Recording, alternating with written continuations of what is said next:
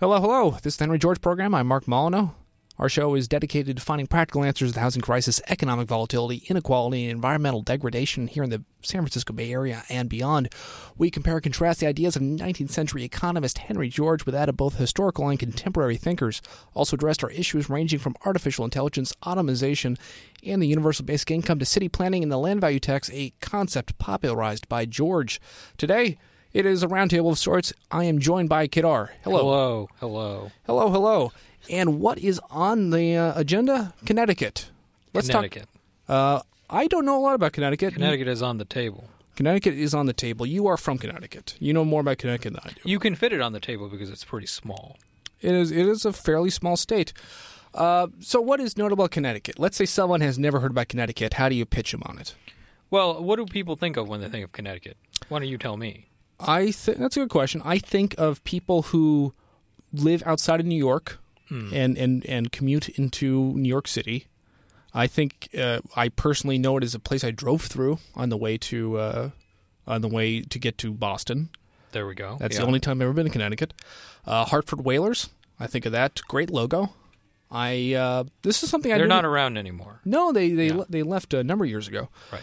Uh, one thing uh, I did not realize until recently it is uh, New Haven pizza is is a is a I guess famous form of pizza that I've never had. Uh, Yeah, I, I actually haven't had much of it either. I'm not from the New Haven part of uh, the state, but yeah, it's supposedly the best pizza in the in the country. Some speak of it highly. Um, uh, there's a lot of pizza scenes, a lot of pizza scenes out there. Uh, how far is New Haven from Hartford? Uh, I want to say about an hour, That's maybe a, little more than an hour. Are there any other cities I should care about, or is it easy just to simplify? You have those two So, cities. There's Hartford, there's New Haven, there's Bridgeport. I heard of it. Uh, There's uh, New London, there's uh, New Britain, uh, and then there's like Stamford, which is Oh, I know Stamford. yeah, there's Stamford. Yeah. Um, and there there there are other uh, cities out there worth mentioning too. Th- That's the thing about Connecticut is uh, there are a lot of cities, each of them like Waterbury, Danbury. These are other pretty big kind of Yeah. uh, big cities. So they're names you know. They're names you know, and they're and I would say they each have their own unique personality.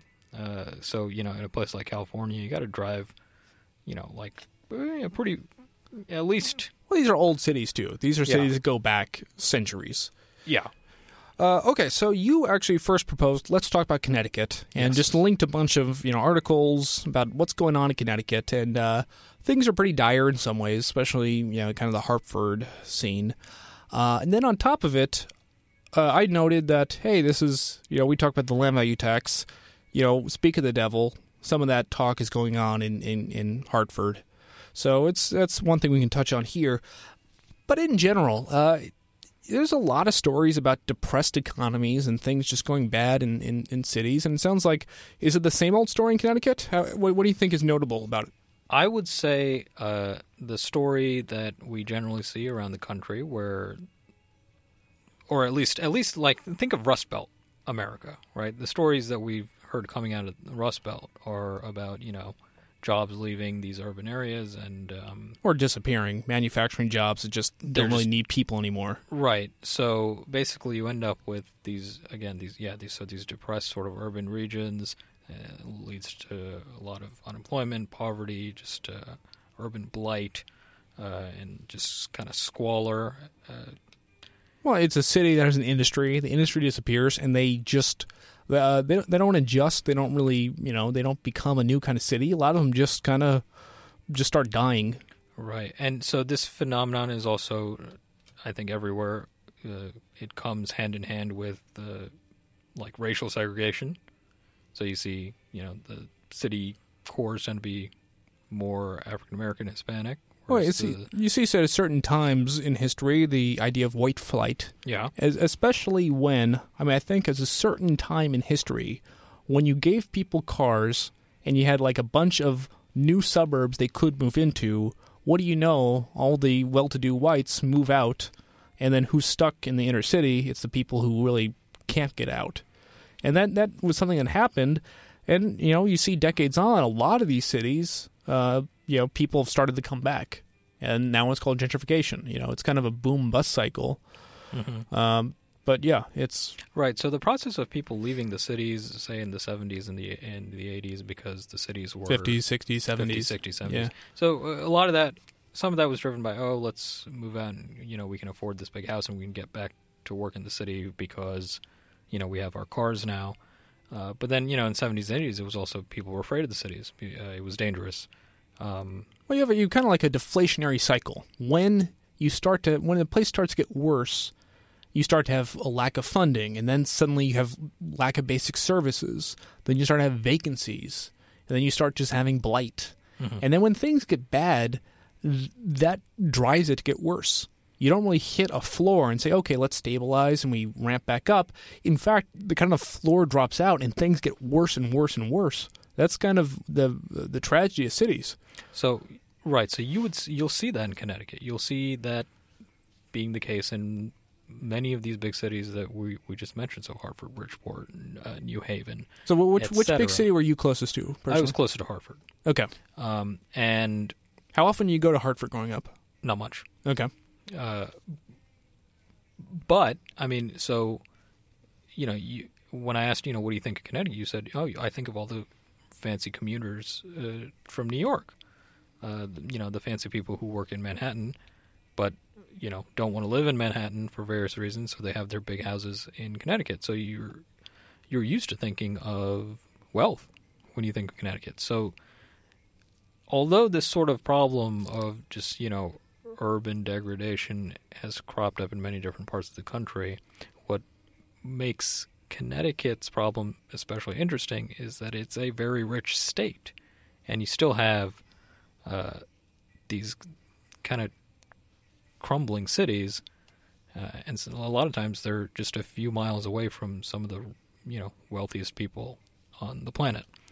So, so reading through these articles, I kind of get maybe a narrative of what happened to Connecticut through much of the last half a century. Is it not only was a you know kind of a bunch of you know commuter towns, bedroom communities, it also kind of became a suburban state, you know, including industry. A lot of kind of suburban office parks took a lot of industries away from uh, New York City, for instance, and other Yes, places yes. and uh, through a bunch of kind of you know sweetheart deals and whatnot, they basically brought in on it you know a lot of industry and economy to the, to the suburb types of uh, of Connecticut. The cities tended to kind of get ignored. That's what it seems like. They were kind of an afterthought, but they kind of said, "Let's grow this place like the suburbs." This is and that seemed to be the strategy. Is that is that Yeah, yeah, absolutely. And that, so you know, you see these suburban like office parks and stuff. I mean, and and the reason the reasoning behind that is that you know these people that have now moved out to the suburbs. I mean, they can just work there too. You know, um, saves them ever having to go to the cities at all. Uh, so yeah, yeah. So th- that's and in a way that's what made Connecticut, uh, Connecticut. I mean, it was you know these people fleeing New York City really uh, which ended up bringing a lot of wealth into the state. So, one big thing, just decline. You say decline in you know the downtown areas, but just overall, I believe, I think this was the entire state of Connecticut. Twenty three uh, percent loss of population from 1960 to 2000. That's pretty significant. Yes, so people have been leaving. Uh, usually, what happens is, uh, you know, if you're uh, some of the, the smartest, talent, most talented kids, uh, you know, they end up going to college somewhere that's not in the state. We don't have. I mean, we we do have quite a few colleges in the state. I mean, Yale is in New Haven, and you know, you have Trinity College in Hartford, and it's not like there's nothing going on. But you know, most of the time, people will go to college. You know, say maybe in New York City, maybe near D.C., maybe near Boston, maybe on the West Coast, etc. And then you know, people. Not many people are enticed to come back. I mean, what is going on in Hartford right now? Not much. So, I mean, so I guess if you look at it in a certain way, Connecticut is the story of a declining population, and when this happened, the finances really ceased to really work out very well. Uh, you tended to see the population go down. There's quite a lot of wealth that remains there, quite a lot of poverty that's there, and growth has become stagnant, and they uh, they're kind of suffering to just kind of figure out how they are funding everything. That seems to be an ongoing story of just financial woes, at least with the cities here. Right, and a lot of the, you know, the the public funds for things, a large chunk of that naturally comes from people who work in New York in the finance industry. So that means during a financial crash, you know, we had one of those recently. Um, not only does the financial industry suffer, but so do you know the tax receipts uh, for the state of Connecticut. Uh, so obviously the the people who and we know about this the story of the the you know the great recovery and how it's been somewhat unequal. So the people who sort of, sort of suffered in their hedge funds, etc. Those people have pretty much gotten back to where they were, if not doing better than where they were before before the crisis. That ha- hasn't been the case for everyone else, and and like we were saying, people are leaving, and the the jobs that are available, like so, so the job gains that you have seen are more low skilled. You know, so people like caregivers and uh, you know th- that level of job. It's the kind of jobs that just you always tend to get, even in a depressed economy, things like healthcare and stuff, because you know you don't only have to have a burgeoning economy. There's always going to be a need for caregivers, for instance. caregivers and like retail salespeople and stuff like that. Yeah. So, but you see the problem there, right? So now the new jobs are low wage, um, but yet we need, you know, it's a high tax state. So now, what happens to your budget? Well, it Well, gets kind of squeezed. Is it? A, I mean, a, it sounds like the tax situation. They give a lot of you know subsidies for tax major industries. To, ta- tax breaks to businesses in as sort of enticement to make them stay, yeah. but it doesn't seem to be working.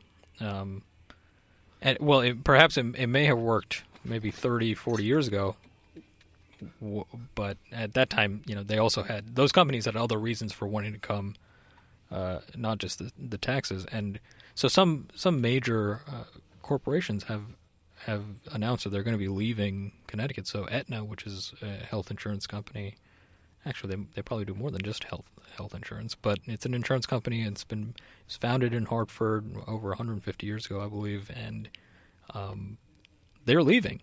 Uh, and where are they going? They're going, I believe, to New York City.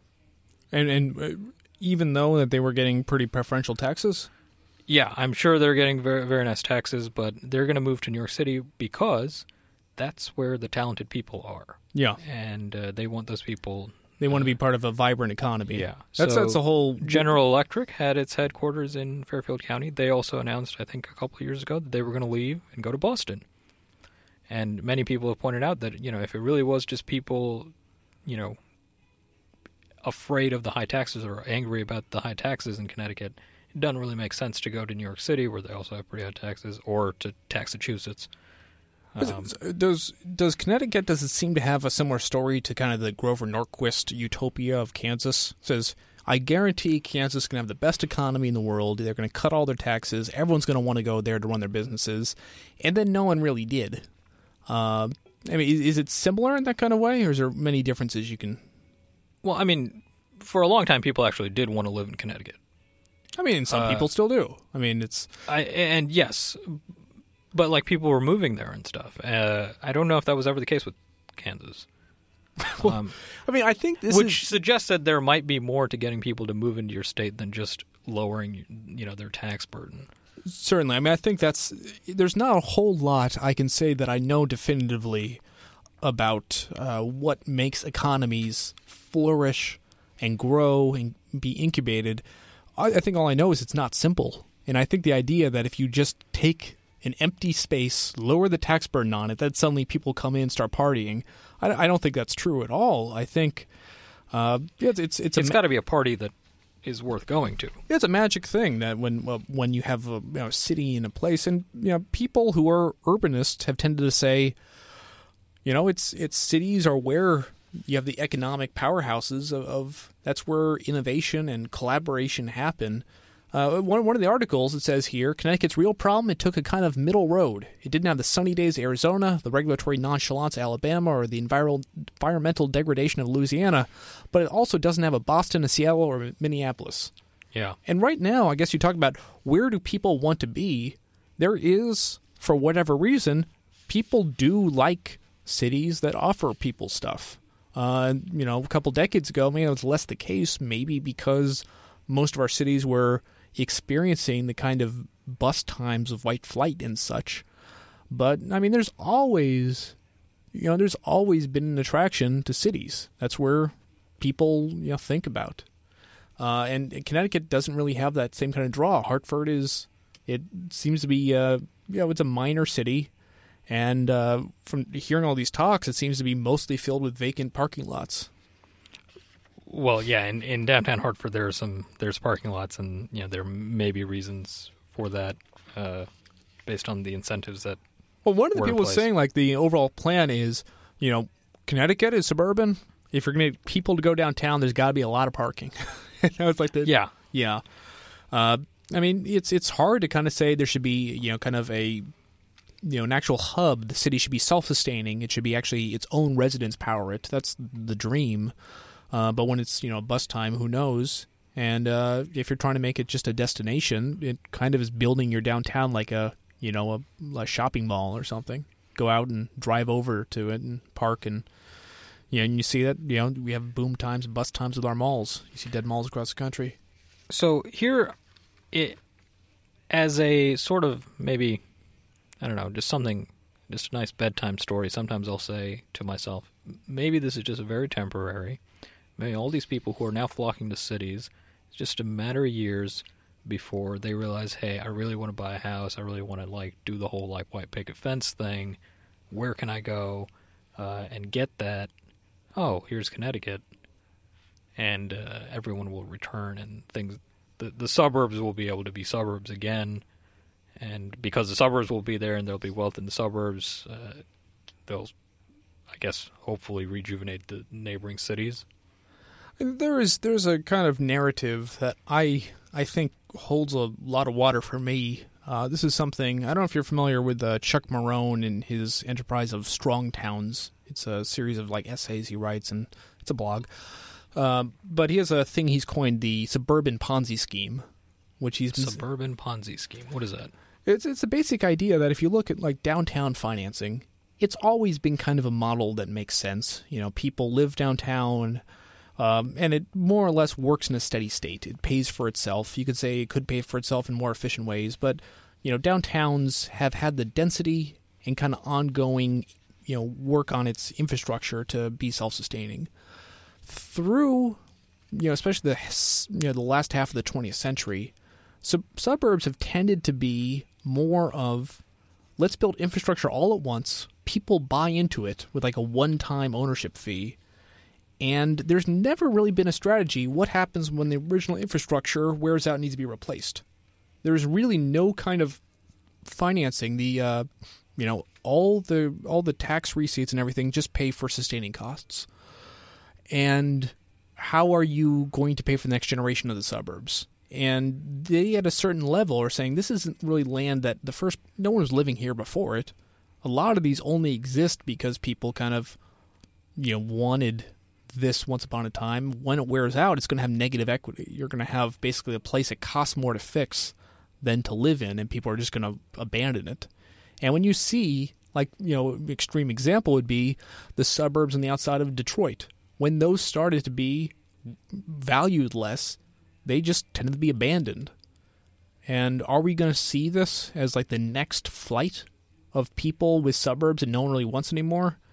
Are just going to start being abandoned and have you know, where those value? where, the, where are those people fleeing to though you Well, can't flee to the cities That's the thing. I mean, if you imagine that if there was more, you know, uh, capacity for cities to take them in, yeah, I think a lot more people would be doing it. Uh, but you know, and- and also people talk about you know values. A lot of people value this is my city. I'm going to stay here. And yeah, I mean, just, you know, the idea of your community and you fighting for it, that's that's an idea that resonates with a lot of people. Um, it's kind of the idea that there's people who, you know, want to be mobile and kind of you know the strivers, and some people are more community minded. Yeah, I, I feel like, I mean, that, that would be great, right? I mean, as I said, you know, there there is a kind of like, sort of like a, a brain drain of sorts in Connecticut where some of the most talented people are leaving the state. Yeah, Uh, and it, I mean, as nice as what you just said is, I mean, it seems like money speaks a little bit louder than uh, this uh, sense of, oh, I, I need to help build my community and, you know, where I'm from matters and It was coined, uh, you know, back row kids and front row kids.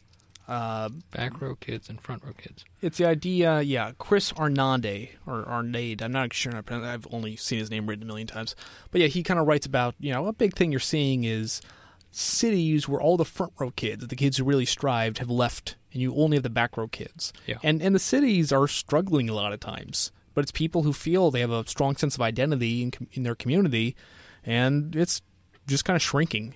It's never been fun, and it is now seems worse than ever. It's not nice to be in a shrinking city.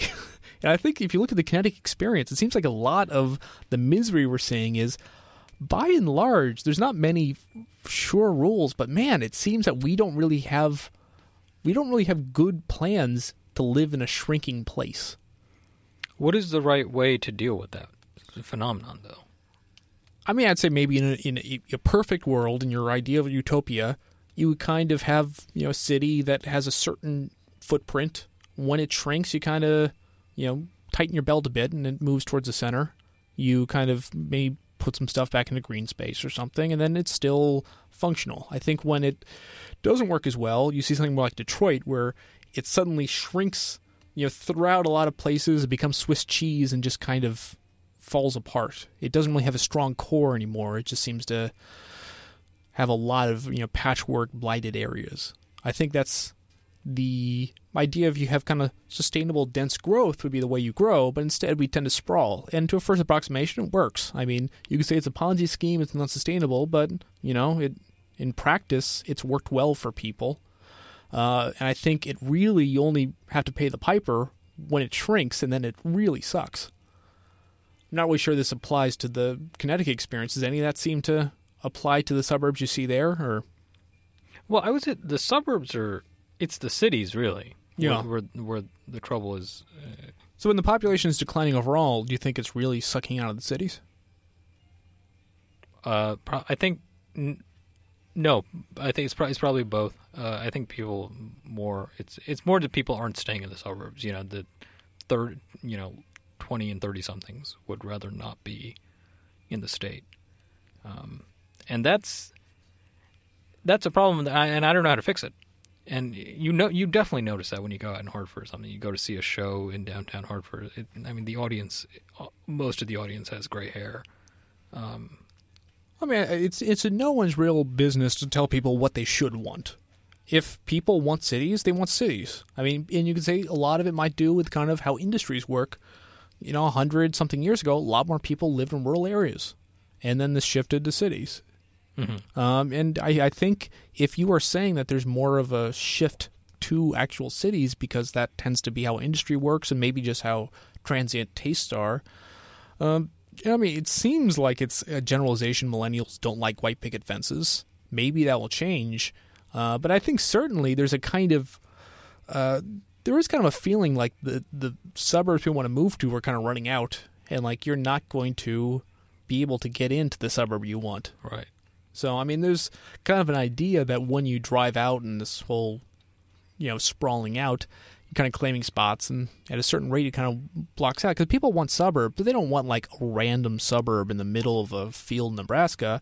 They want a suburb outside a city, and there's a limited amount of space outside a city for people to move to in that sense. So what's I mean what this may may not necessarily concern Connecticut, but like what is going to happen when the millennials, us, who love cities, uh, you know, what's going to happen like ten years from? Where are we going to go? Are we just going to raise families in cities? Are we like what? What's going to happen? Uh, There's a kind of hey, what are we going to just generalize the I kind of the, the the just so stories with the millennials? Because I, I think a big story is they want things. They realize that the dream wasn't open to them. They have realized, hey, I'm never going to have that same kind of. Well, first you have to be prudent with your money. Then you get the Right. right kind of house. Then you move out, and then you do all this.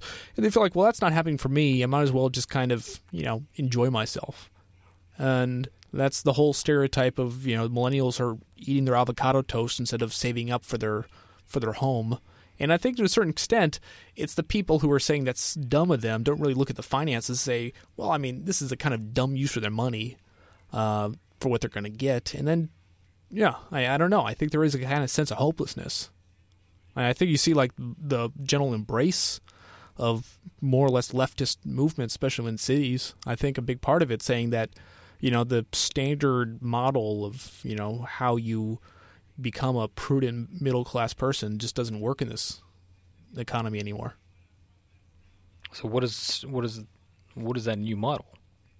I think I don't think anyone knows, but I think there's a there's there's a discontented class. Certainly. Right now, there doesn't there doesn't seem to be any kind of model or framework that people are just kind of scraping by. It seems.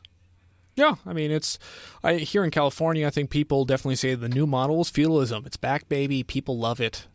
Feudalism. Feudalism's back. There's the people who got the states, and there's the people who you know pay them dues. And if you're not one, well, it's your bad luck not to be born into it or come here. So why? Ago. So why did feudalism end? Why did feudalism end? That's a good question. Um, I mean, I think, or how did it end? Perhaps.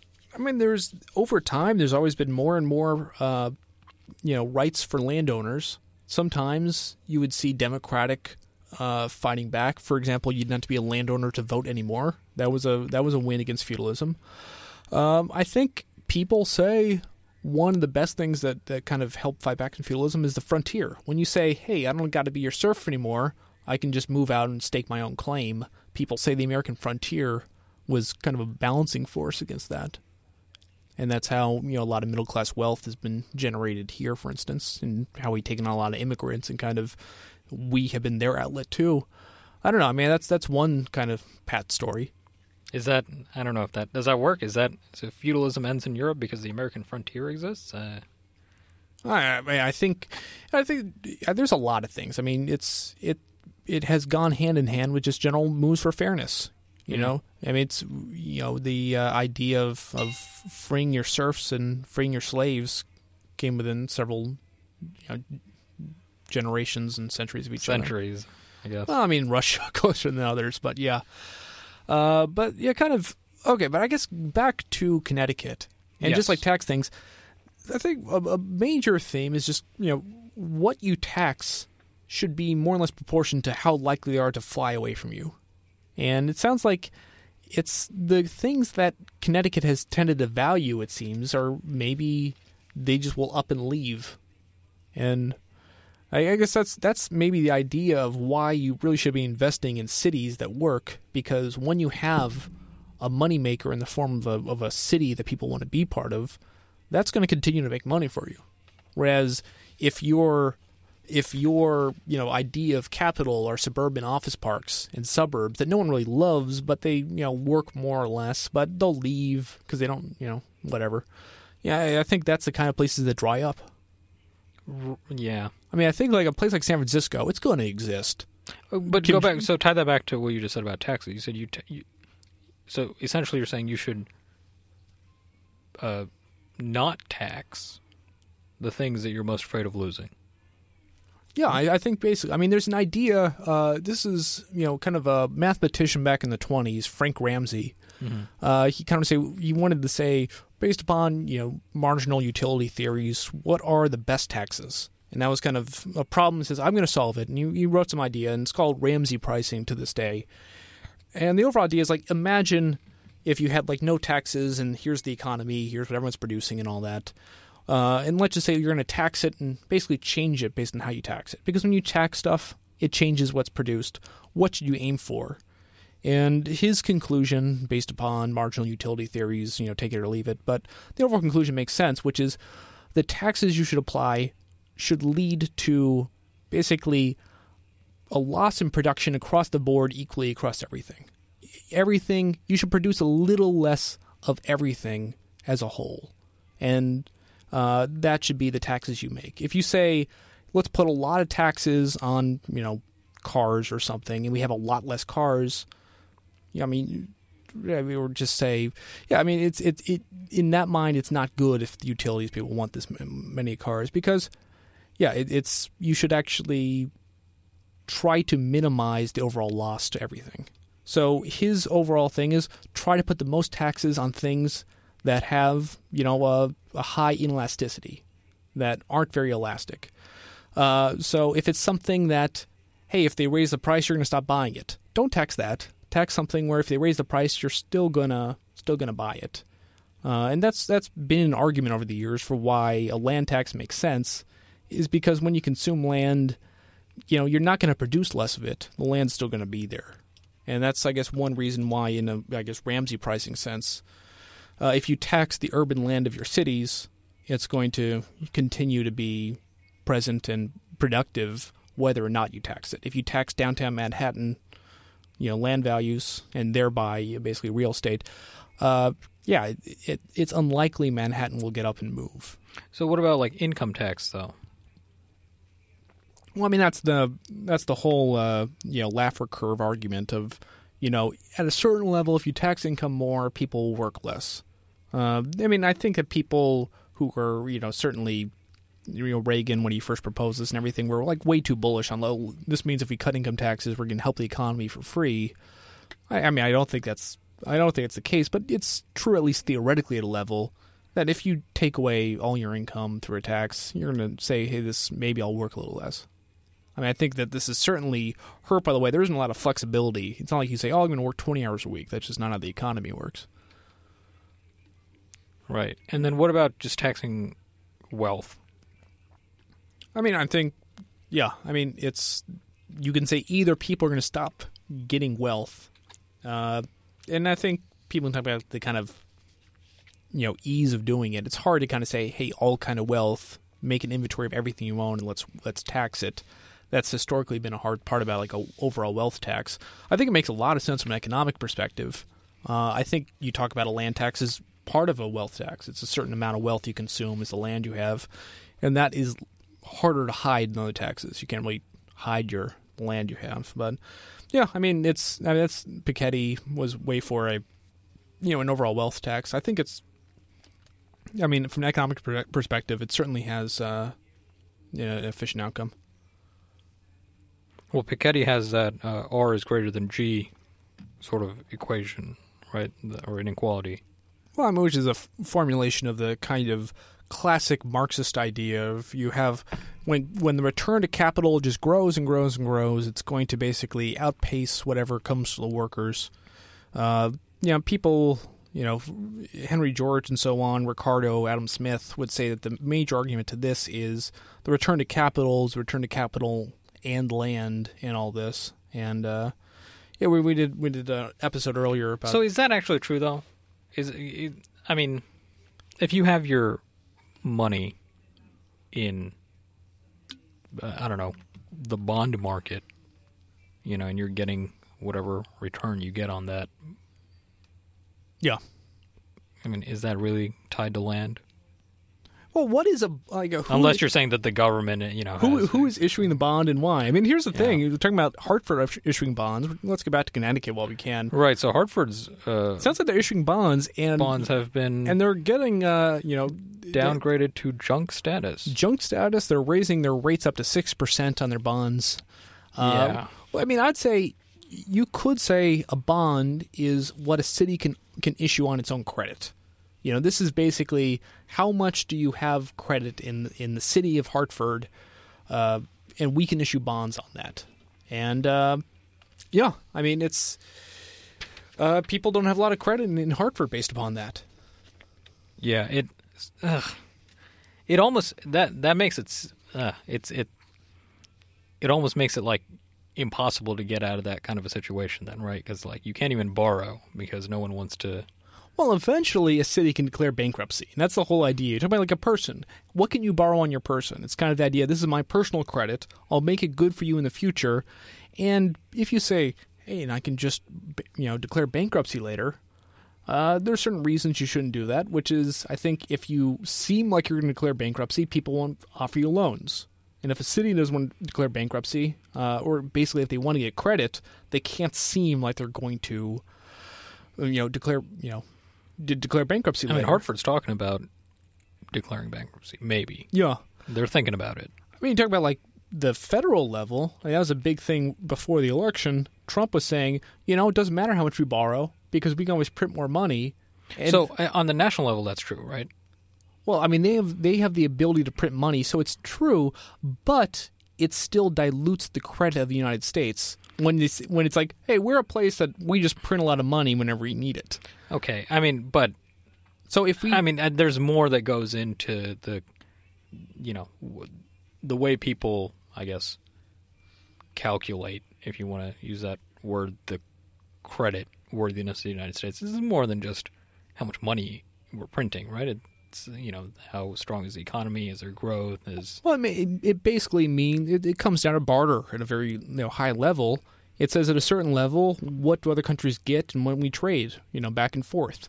And if the idea is, hey, you know, lend us some stuff, then later they don't get a lot for the return, uh, that's what they care about. They care about what comes in, what comes out. I mean, it's it's it's very complicated at a very high level, but at a certain level, you know, everything is I would, but uh, eventually goes down to just simple barter and trade. But I was I would say this the situation for Hartford's uh, municipal bonds is uh, quite different from like a T bill. Well, I mean, the idea is basically the city is highly in debt, and But the city cannot print its own currency. no, it know? can't. Yeah. No, it can't. It, it can. So it's a little different from the United States. I mean, here's the question: Hartford has seven hundred million dollars in debt. Hmm. How how did it rack up this kind of debt? Like, how did that happen? That seems like an insane amount of money. I think uh, I think part of that was like pensions, uh, like pension obligations, and um, Which kind of is a form of generational wealth transfer, which means a previous generation says, "Hey, let's pay you our pensions, and future generations will pay for it." It's an old story, which is one of those more things. When a population shrinks, it's really hard to make your bills balance. yes, So, just as long as you have perpetual growth, everything will work out. And if you don't, uh, not so much.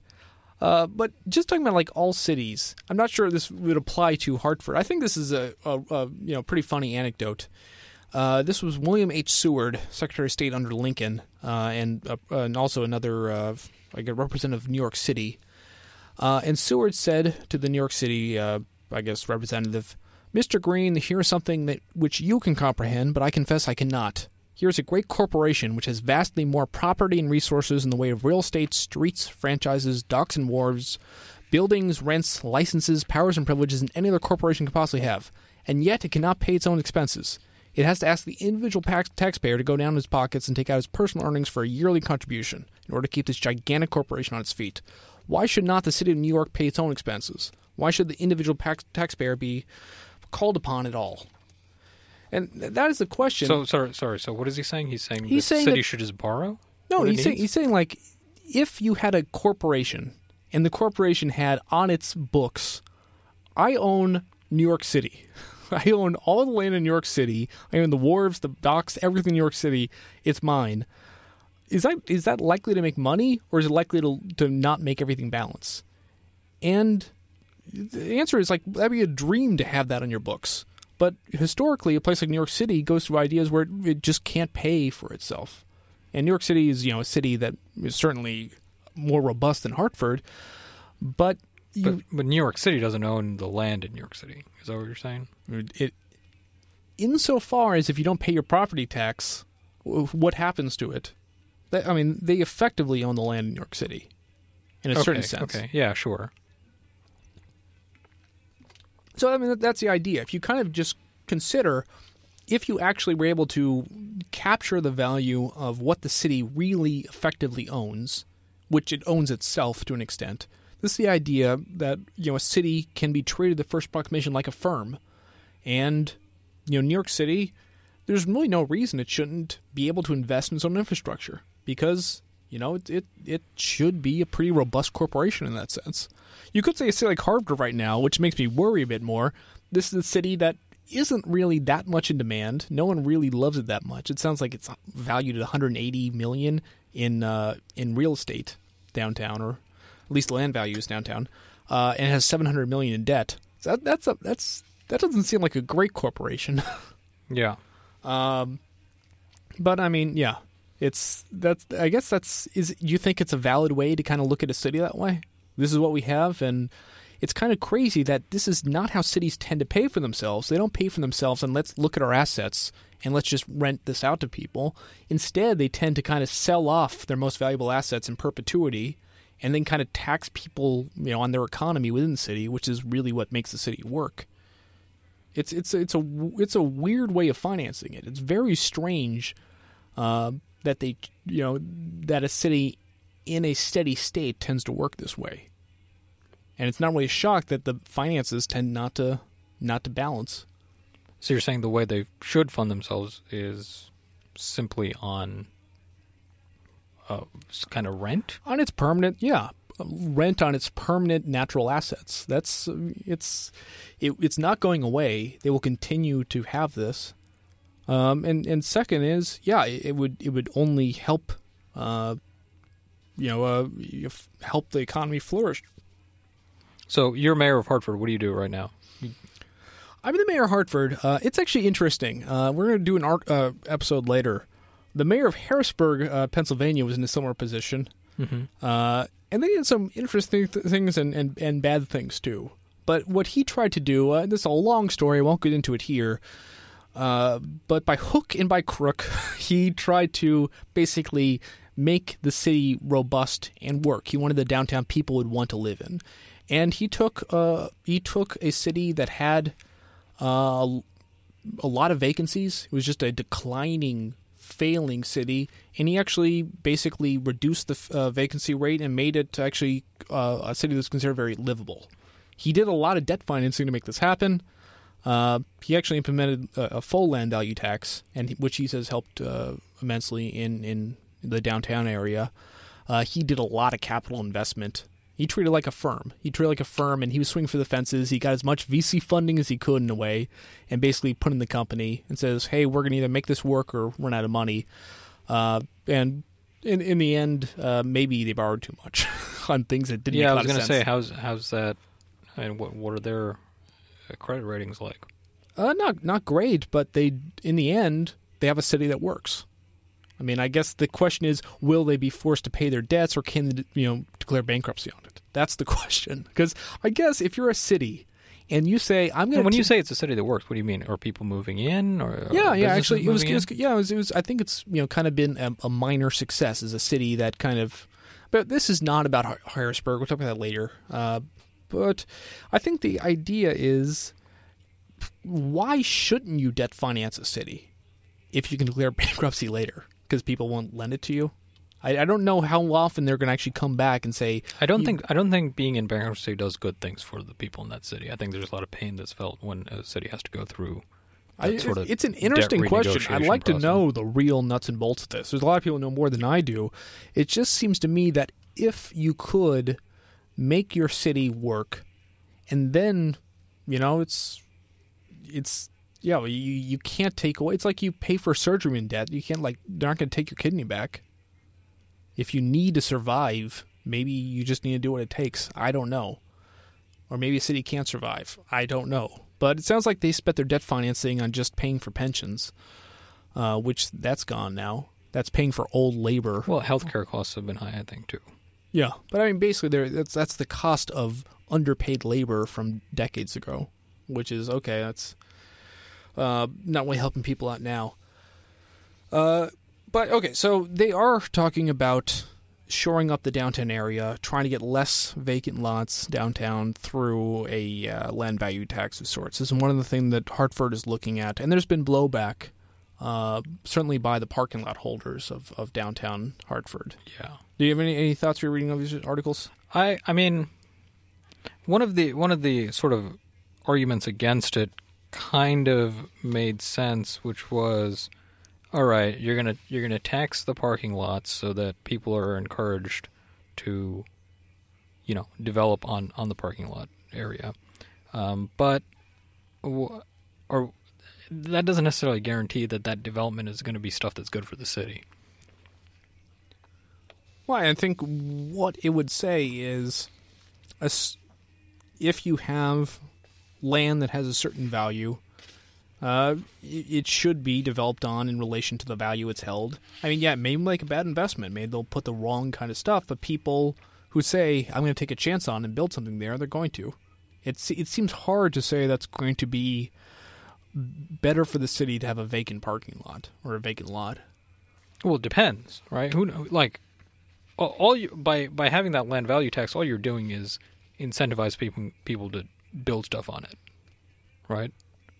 I mean, you're you're saying people who value it should use it, and not people who don't want to use it would just hold on to it. That's the general argument. That if you're going to use it, you know, if you're going to have it, use it. And a parking lot is not a good use. I mean, it's it's uh, it does. Yeah, I mean, I'd say basically yes. It's not a very good use. I mean, it is.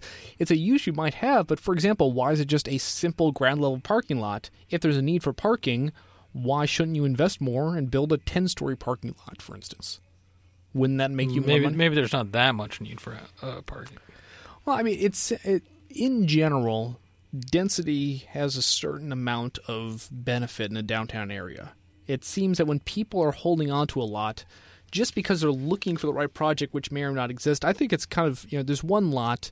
Uh, Cheryl Chase, uh, general counsel at Hartford-based Chase Enterprises, uh, they own a lot. Uh, it's next to two downtown skyscrapers, so it seems like this is an area that has a lot of value. You would think. Maybe it's not like how how much of that how much of those skyscrapers is currently vacant. That's an interesting question. Um, but she says there's a future when the project will absolutely make sense. Uh, they've owned a parking lot that happened since a Parkview Hilton was demolished in 1990. So they've been holding on to a lot for 27 years, and they've yet to find the right time for it. Which seems to maybe imply the holding cost has been artificially low, that nothing good has been, come up for it in 27 years. But I mean, so this Chase, uh, this lady Chase, also makes the argument, right, that you know it doesn't make sense to force property owners to build when there isn't enough demand to fill the space. Yeah, I mean, I think if you look very large picture, you put land value tax on a city, it tends to have it fill the shape what people want in it. And I think if you put it on a place like San Francisco, you would see a lot more demand for more dense, tall structures throughout the city. You'd probably see it become a lot more like Hong Kong in a lot of ways because there's a lot of demand. Uh, that's kind of what its shape would be. If you put it on a Hartford, you might see it just kind of disappear because there's not much demand. I think you would. I think what you What would disappear? The the land value tax would disappear. What do you? I think Oh, I think the city The city foot- would disappear. The city footprint would start to shrink down to kind Ah. of. I, I think it, it, it lets you know what the demand is, and it helps you build a city in, in relation Oh to how God, much. that's a that's an awfully disruptive well, I mean, process, though. I mean, I guess you look at like people living in rural areas, and a lot of these places they lived in just disappeared. There's a population that used to live in these, you know, kind of rural areas, and those those population aren't there anymore, and it wasn't really that disruptive. And I guess when you talk about when cities shrink, wh- why is it disruptive, and could it be less disruptive? And I think if there is one way to kind of sell a land value tax to a declining city, it would be the idea that it would shrink kind of sanely. You look at a place like Detroit, it has so much, you know, broken things in in its sprawling areas, just a lot of vacant buildings, just intense blight. But its downtown core is pretty nice. Uh, its downtown core is functional. There's not a lot of vacancies. Uh, and if Detroit basically just kind of shrunk down to its downtown core, and the rest just kind of, eh, would would that be less disruptive than all the vacancies in blighted areas? And I think that's kind of what it would try to do. So It's- it's- it's a- it's a so damping factor. So here's my question: Yeah. Doesn't this kind of just set up? So one of the big things that you land value taxers, uh, you Georgists, uh, don't like is you know the this sort of feudal uh, model, where just someone who gets to the land first gets to hold on to it and uh, you know charge people rent forever. Um, imagine you do this in Hartford now, right? And you want to shrink the cities to to its core. So you're gonna jack up land value taxes all over all over uh, all over the city, and then uh, basically people aren't going to be able to afford it, and buildings will come down, and you, you know it'll just be the core, uh, and it, it'll be a nice little core small city. What happens when suddenly 20 years from now Hartford becomes cool again for whatever reason? I mean, the people who will own that land, the land that's now just outside the core, I mean, weren't they just the people who were rich enough today to buy it, hold on to it, and pay the high land value tax? Well, the, the idea is when you try to sell it, it's going to kind of move down to its kind of to its strong core idea. Like you have this core of Hartford, it works. But it's not like a lot of people are making money in the core. You actually would have a very sane financing system where the downtown core, the money would flow back into maintaining the core. And actually, if you say, "Oh, it works," hey, look at Hartford. It's a kind of slim little city that has a you know downtown that works.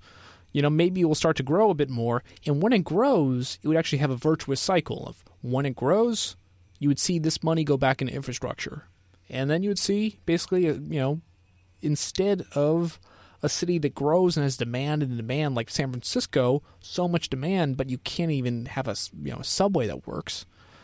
You would have you know a downtown area that uh, would actually be able to you know pay for the infrastructure to make it uh, more attractive.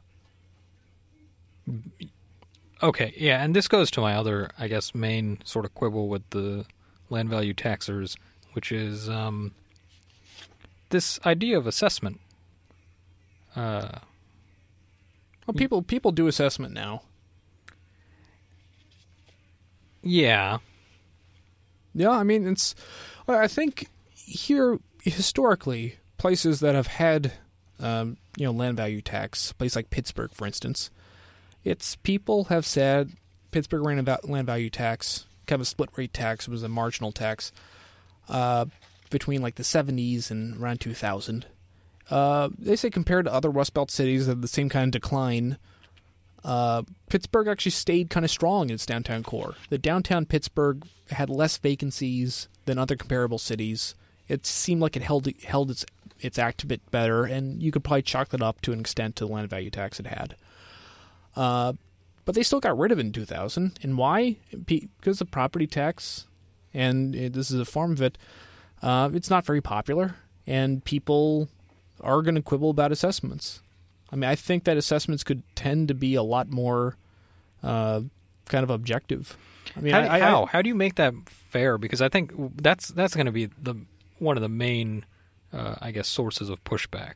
In fact, this this uh, report you sent me from uh, the Pew Charitable Trust uh, quotes one of these. Um, uh, I don't know if it's a landowner or just the CEO of some group, uh, and he's saying, "Look, you have to estimate the value of the land and the value of the improvements separately if you're going to do this, right? Because in in a lot of these proposals, the land is taxed at one rate, and then the development upon the land is taxed at a different rate, uh, usually at a lower rate." Um, actually always at a lower rate. I guess that's the only way it would make sense. But he says you have to estimate the value of the land and the value of the improvements of the land separately. Places have a hard enough time estimating the value of the land and property together. If you look at your assessments now, they actually, at least most places, they actually have two different values. At least in California, they have two values. list your land, they list your improvements. Uh, so, I mean, really all they do is not list the improvements. In certain sense, this is actually kind of easier because it really is what changes over time in aggregate. I think when you look at kind of aggregation over times, you should be able to do a pretty good job. I mean, I think look at a place like Zillow online. They do a job at effectively assessing every spot in a city, and it, works out pretty okay. I mean, I think I'm not. I, I think they probably use more sophisticated methods. There has been. So we leave it to machine learning. I mean, I, I, I think that probably could be part of it. Uh, when you have humans in it, humans are, are, are corruptible. I think there's oh, been yeah. Supreme Court cases. Here's a, a, a classic way it goes wrong uh, the assessor assesses the rich neighborhoods less, the poor neighborhoods more. Doesn't that make sense? The rich neighborhoods have power, and they and so you need to make sure there's objective ways that doesn't happen because one, that's that's a crime when that happens. That mm-hmm. is, uh, so I, I historically speaking, uh, this has always been the biggest challenge of something like this. I'm not here to say that part is easy. Um, I would just say that I think that it is doable with the right kind of uh, determination and the uh, and it really could do a lot to kind of help our cities have sane, sustainable financing. Even machine learning might might just might not work because you would just take the data from previous assessments, which would have embedded in it the biases and the corruption. Well, I think ideally you'd be training it on new kind of land sales records, which would reveal a lot of what actual market demand are in places. It's hard. It's hard, but I think it.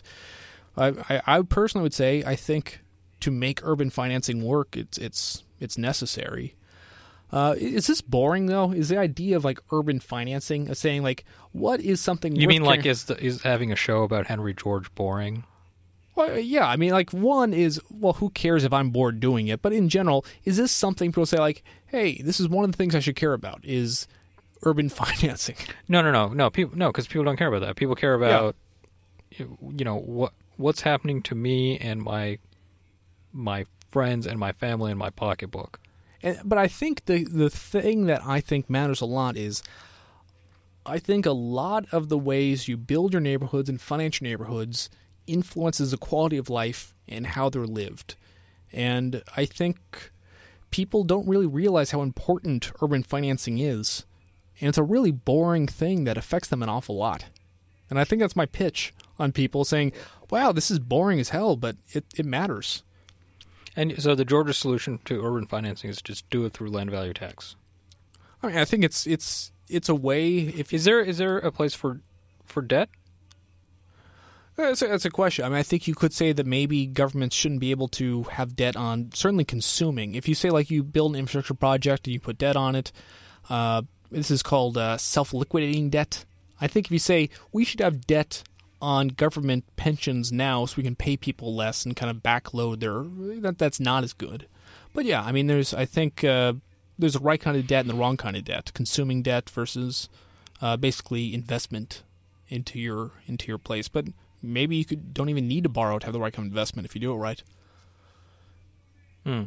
Well, so that's the pitch. So I think we're wrapping up. Uh, Connecticut has this has this been uh, an interesting talk about Connecticut? I I don't really have. Uh, I was hoping to you- get a solution Would for you- how to save Connecticut. Would you move back to Connecticut?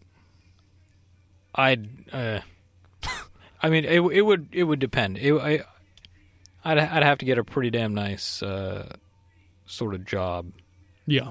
So it's job market's one big thing. Yeah, and it's not that that's impossible. It's not like there's no jobs in Connecticut. There's still. The weather. What about the weather? I don't mind the weather. Okay, well I would. Yeah, w- really? You're from? Yeah, and I moved away. Uh, I'd rather live in the Southwest or something. I freaking hate. uh, yeah, I mean, so a bunch of old people are leaving places like Connecticut. and They're moving to places like Texas and you know Arizona and Yep. Florida. But I mean, I they're just weak. Sure. So, uh, any more information on New Haven Pizza? I I I know there's like I think there's like three places that you're supposed to go when you go to New Haven, and I don't know. I can't remember a single one of their names, which makes me a terrible. Free, you It let me. makes da- me a terrible. I uh, was really nutmegger. hoping to learn a lot from this. Yeah, th- I I have I've seen some cool YouTube clips. Okay, So I think that if for those who are interested, uh, YouTube is a great resource. that's a real hot tip here, Kedar. Yeah. okay, this is the Henry George program. Uh, for more information, New Haven Pizza, check out YouTube. Uh, more information, previous episodes on this program, see thecat.org. This is a presentation of KZSU Stanford.